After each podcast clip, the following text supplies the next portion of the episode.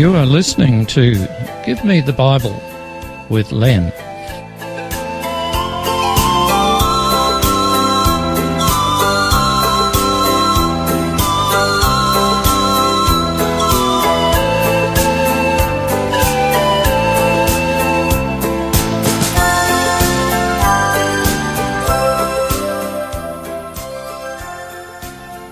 Today's topic is What's all this about the 144,000?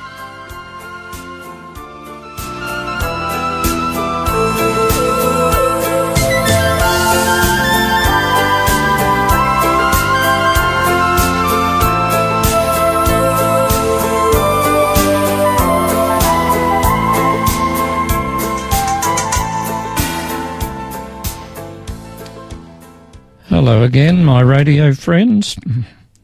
Glad that you could tune in again.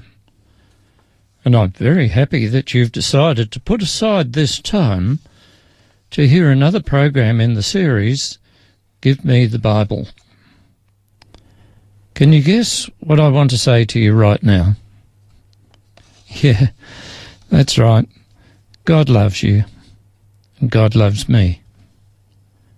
You know, when you really understand this simple fact, it'll make such a difference in your life. You'll have a much greater sense of your self worth and a sense that you're not uh, all alone in this world. It is very comforting to know that you are special to someone, and we are all very special to God, our Heavenly Father. Today, we're going to see if we can understand what the 144,000 mentioned in Revelation chapter 7 and chapter 14 is all about. I'll read those texts to you shortly. But put simply, the Bible classifies the 144,000 as God's people, a very special group. There's a lot of confusion regarding this subject, and I hope we can clear up some of that confusion today. There is one religious organisation I'm aware of which maintains that people who make up the 144,000 group are to be found exclusively in their particular religious organisation. This same religious organisation claims that God began collecting people to make up the 144,000 at Pentecost from among the early Christian church, but stopped collecting in 1935 when the so-called full number was reached. They say that from 1879 to 1935, the only people called to the 144,000 group were people of their particular religious persuasion. Personally, I find this religious teaching presumptive, incredulous, and exclusive, and I cannot accept it. Instead of being truth, I consider it totally and positively false. I think this teaching is the product of very poor theology and results from a very simplistic understanding of what the Bible teaches. There are religious groups that teach that you cannot be saved unless you belong to their religious organization. Don't believe it. They're manipulating people and are relying on fear to gather members. On the other hand, there are people who sincerely try to understand God's Word and endeavour to have a correct and accurate knowledge of the Bible. They try to encourage people to live in harmony with God's principles of morality and health, and to understand how you may be saved. But I shudder at the idea that people can only be saved if they belong to one religious organization. Now let's find out what Revelation 7 says about the 144,000. We'll start at verse 1.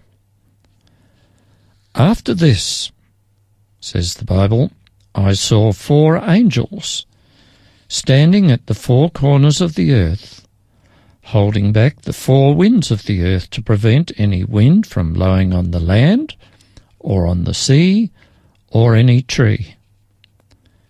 Then I saw another angel coming up from the east, having the seal of the living God. He called out in a loud voice to the four angels who had been given power to harm the land or the sea Do not harm the land or the sea or the trees until we have put a seal on the foreheads of the servants of our God. Then I heard the number of those who were sealed a 144,000 from all the tribes of Israel. And then from verses 5 to 8, it says that there would be 12,000 from each of the following tribes of Israel from Judah, from Reuben, from Gad, from Asher, from Naphtali, from Manasseh, from Simeon, from Levi, from Issachar, from Zebulun, from Joseph, and Benjamin. Twelve tribes, with 12,000 from each, makes up 144,000. Simple, isn't it? But, but wait a moment. When you consider the 12 tribal areas of Israel, there's a difference than in the list provided in Revelation 7. Amongst the tribes of Israel there was no tribe of Joseph. Instead, there were the tribes of Ephraim and Manasseh, Joseph's two sons. But we're not finished yet. It's even more complicated than that. Jacob, that is Israel, had twelve sons, and you can read this for yourself from the book of Genesis, chapter 35, and from verse 33. The twelve original tribes of Israel did not include Manasseh, but did include Dan. So, when God inspired the prophet John to write the book of Revelation, did he make a mistake? Or are we to understand something that's different here? We must therefore ask ourselves are we to understand the passage about the 144,000 literally, or should we understand it symbolically? Now, if anyone places a literal understanding on the passages that relate to the 144,000, there are some significant problems that arise.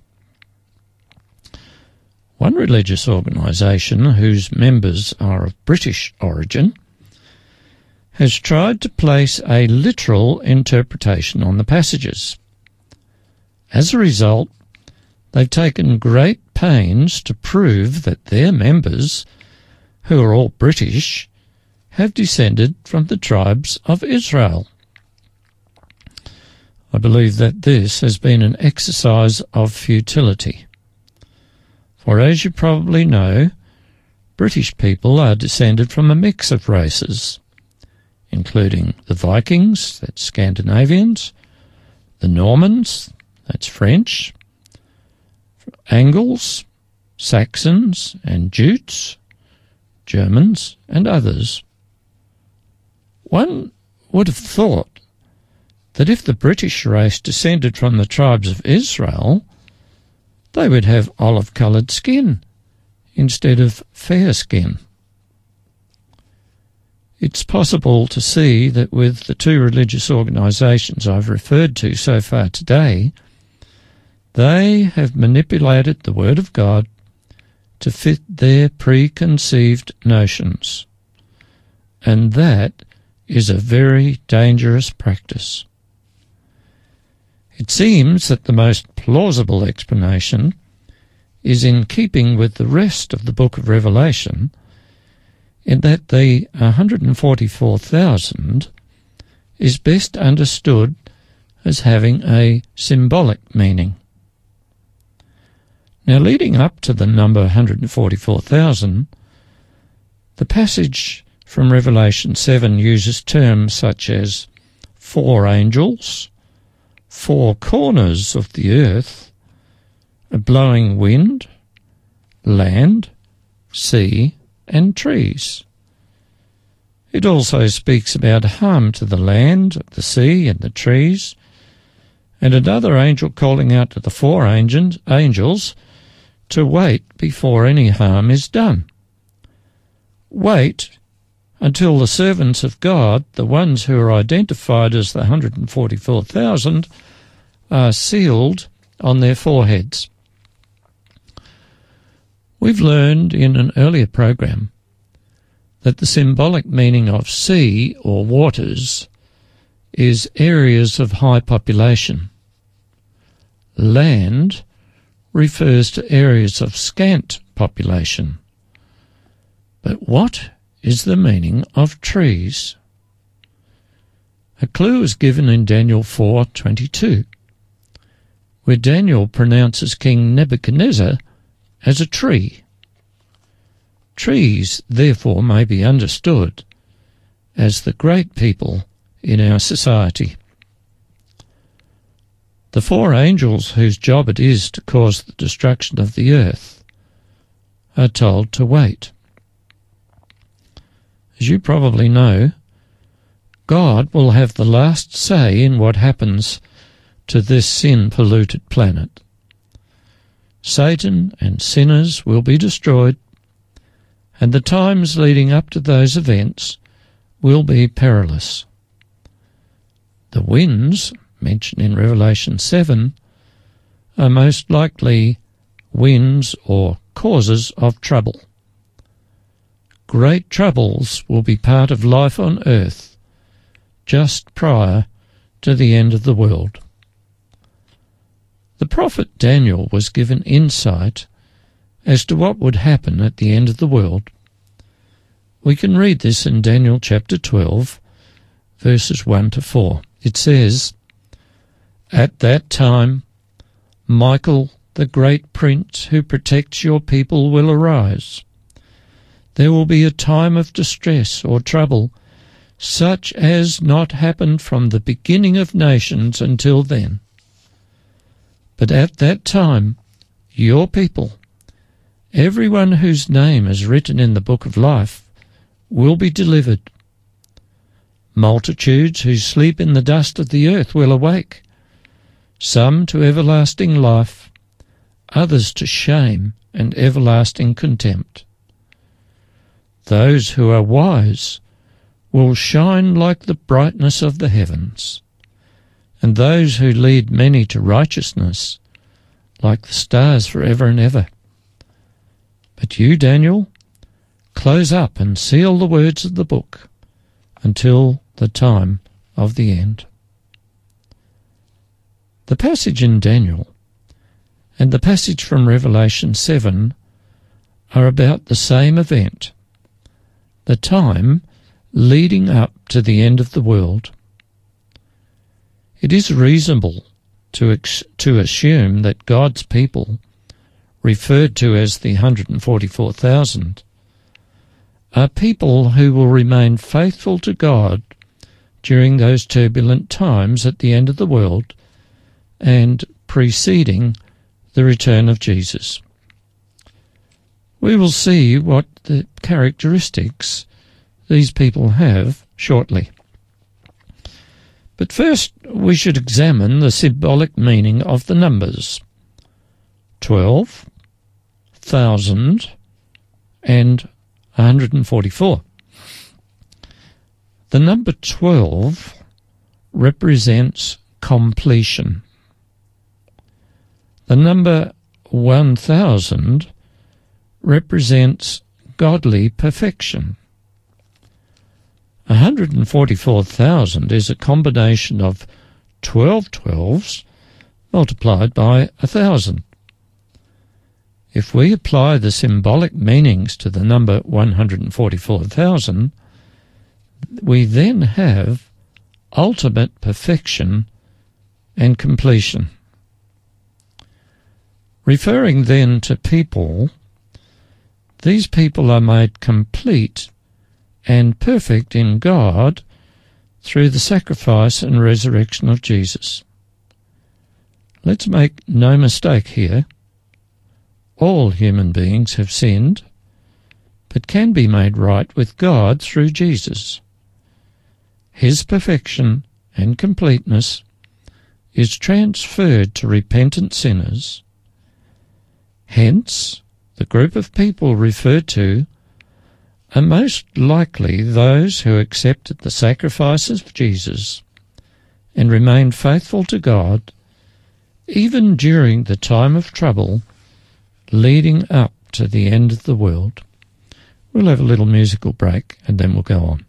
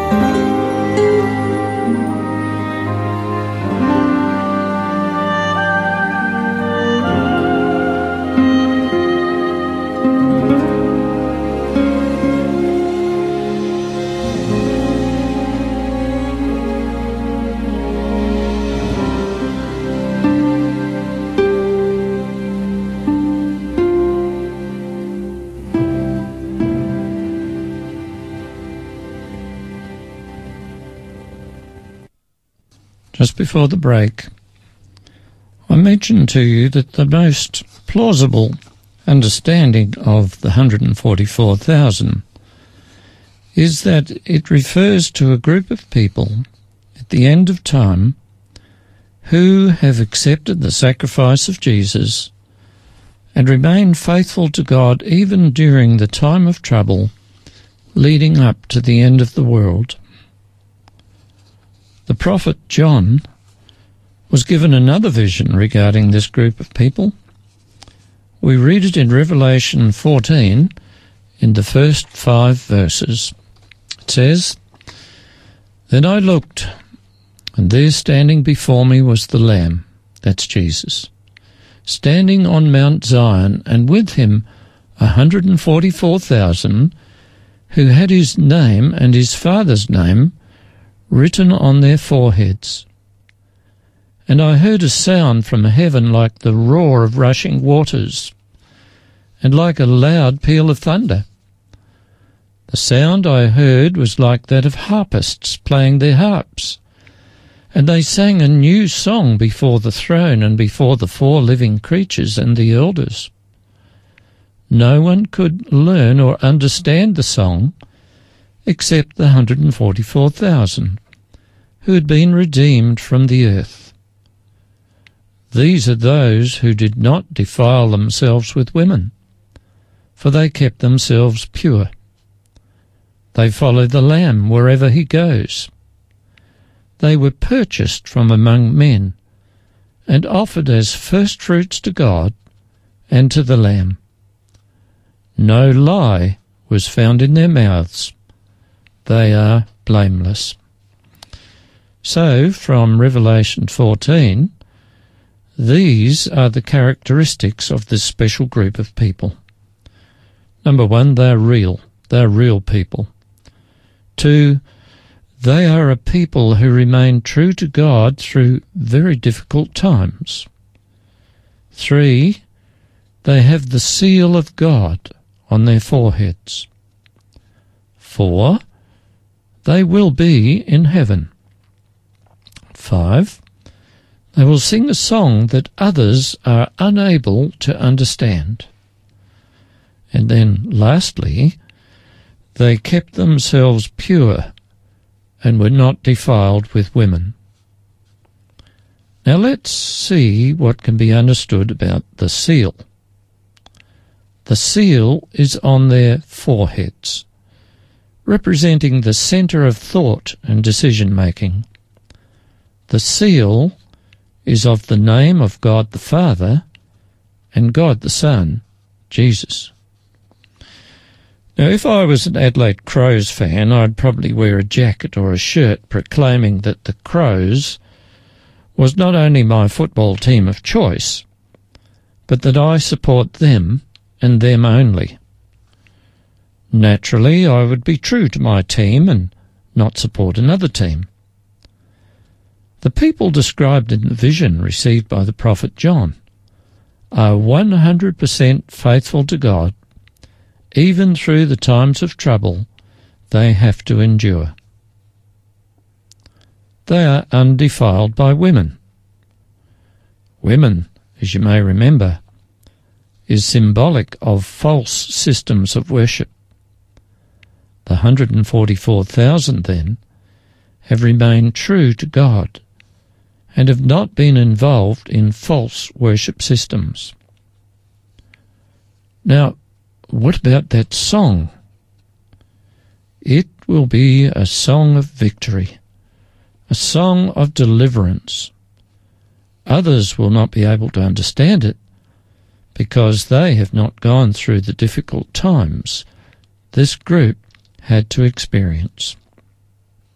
Now, an interesting twist. Back in Revelation 7, there is a list of the tribes of Israel.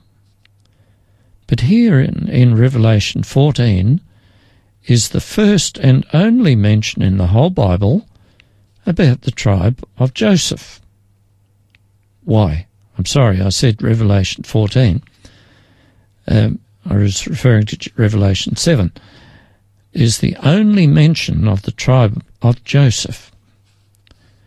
It is probably because Joseph, despite the troubles he had to go through, was someone who remained faithful to God no matter what.